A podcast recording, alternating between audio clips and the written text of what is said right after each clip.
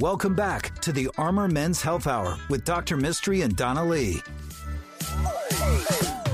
Welcome back to the Armor Men's Health Hour. I'm Dr. Mistry, your host, here with my co-host Donna Lee. Happy Saturday, everybody. Happy Saturday. I'm really excited to have uh, an awesome segment here on our show.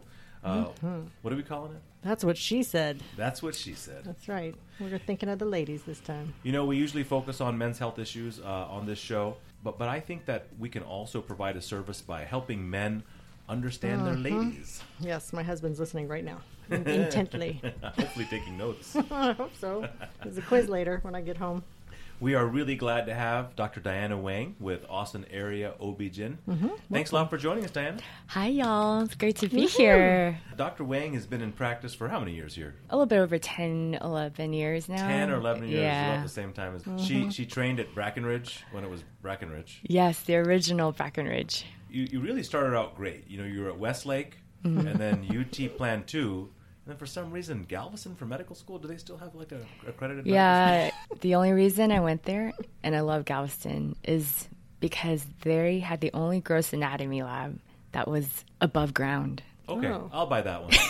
I'll buy that one. The one we had at Baylor was also underground. I mean, it oh. wasn't in the basement like every other medical school. Yes. We were You actually had windows. windows, and we could watch the ocean It and really makes sailboats the, it really makes the around. skin glow.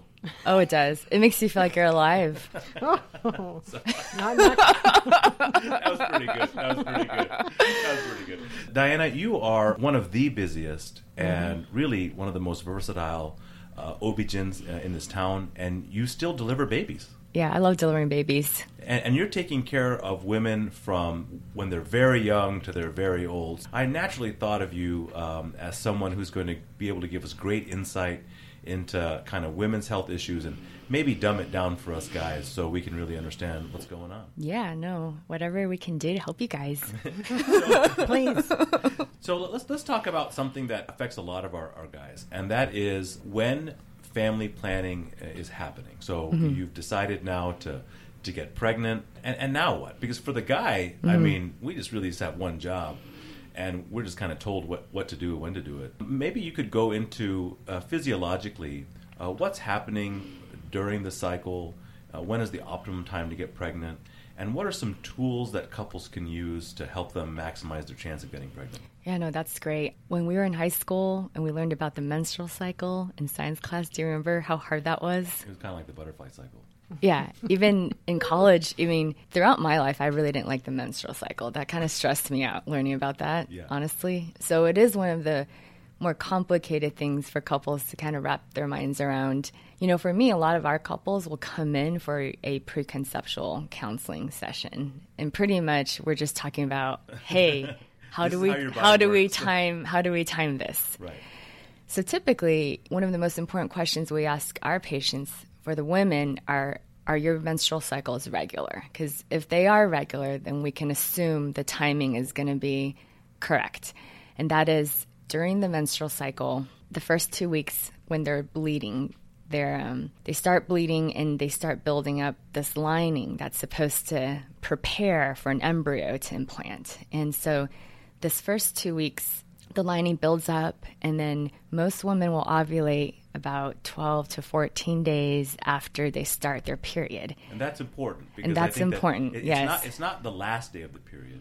It's the first day of the It's period. the first day of the period that, you're counting the, the, from. The, the, timing. So that's what I- Exactly. yeah. And nowadays, you know, most of our patients have apps. You can download a free app online anywhere to just calculate your period. And they program in the first day of their period. And we tell them not the spotting day, but the actual full flow. Most women have about a 28 day cycle if they're perfectly regular. So cycles can range from 28 days to 30 something days.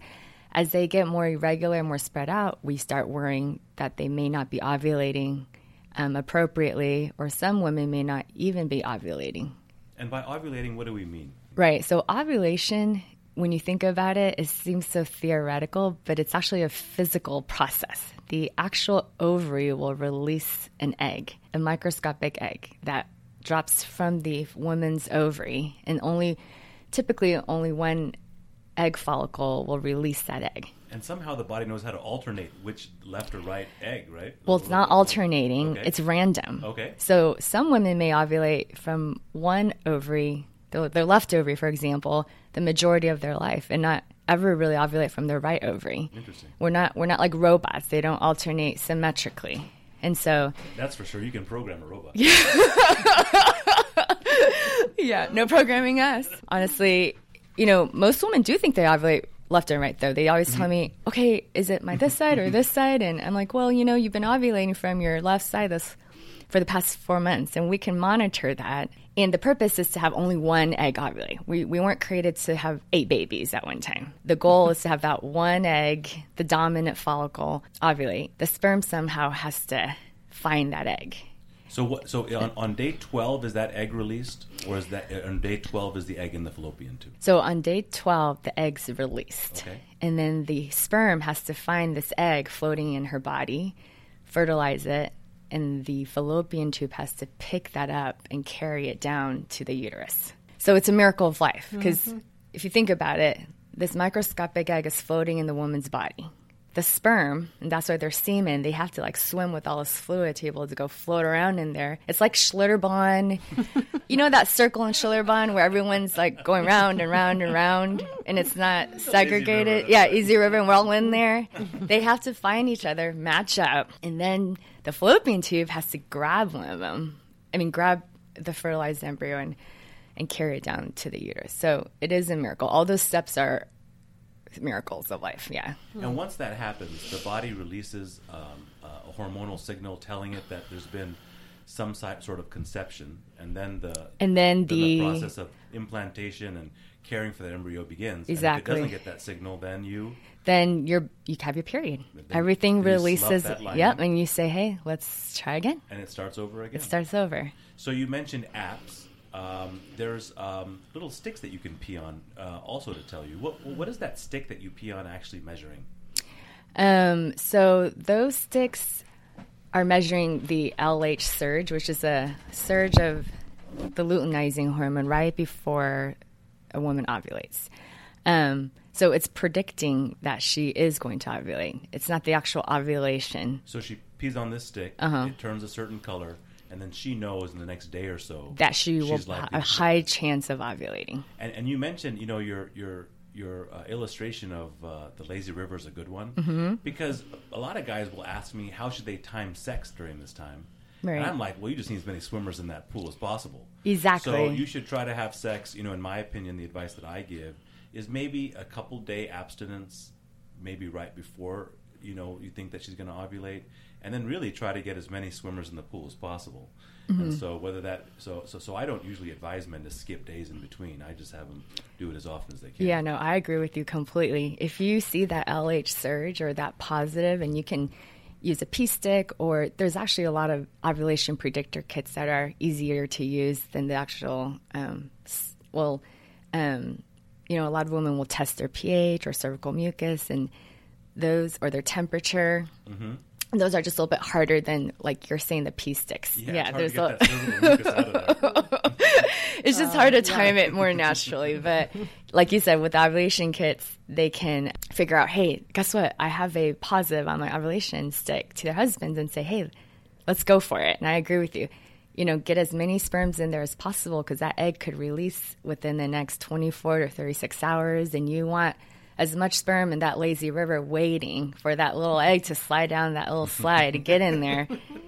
You know it's it's harder to like chase that egg down the slide. You want to be in the lazy river and then as you said those subsequent days you want to keep having intercourse consecutively. Don't miss that chance because that egg is only there. It's just one time. It's yeah. And so uh, for, for just a just a, a random healthy couple that has normal kind of everything about them, wh- what do you quote them as the chance of getting pregnant every cycle? it's only about 10% chance per cycle And that's why we hmm. tell them that if you've been trying for a hmm. year and you haven't been able to get pregnant, then you should see a fertility specialist. Exactly, because there could be two components. There could be a male factor and a female factor, and the female factor can include an ovulation problem or a physical problem. So that's why it's so nice to have you guys, you know, because we can have the male factor be evaluated immediately, and that's something that's something that could be an easy fix or not. Well, that was awesome, Diana. Thank you so much Oh, of for course. contributing to our That's What She Said segment. That's what she said. Hope that helps. Yes, Use thank that, you. Her voice on that, that little cutout. That's right. Diana, you, uh, Diana. Donna, you want to tell I'm people how to get hold of us? Uh, you can call us during the week at 512-238-0762. I love that we compared the miracle of life to Schlitterbahn. that, that excited me. Um, and then you can send us questions to armormenshealth at gmail.com, and we will be right back. The Armor Men's Health Hour will be right back. If you have questions for Dr. Mistry, email him at armormenshealth at gmail.com.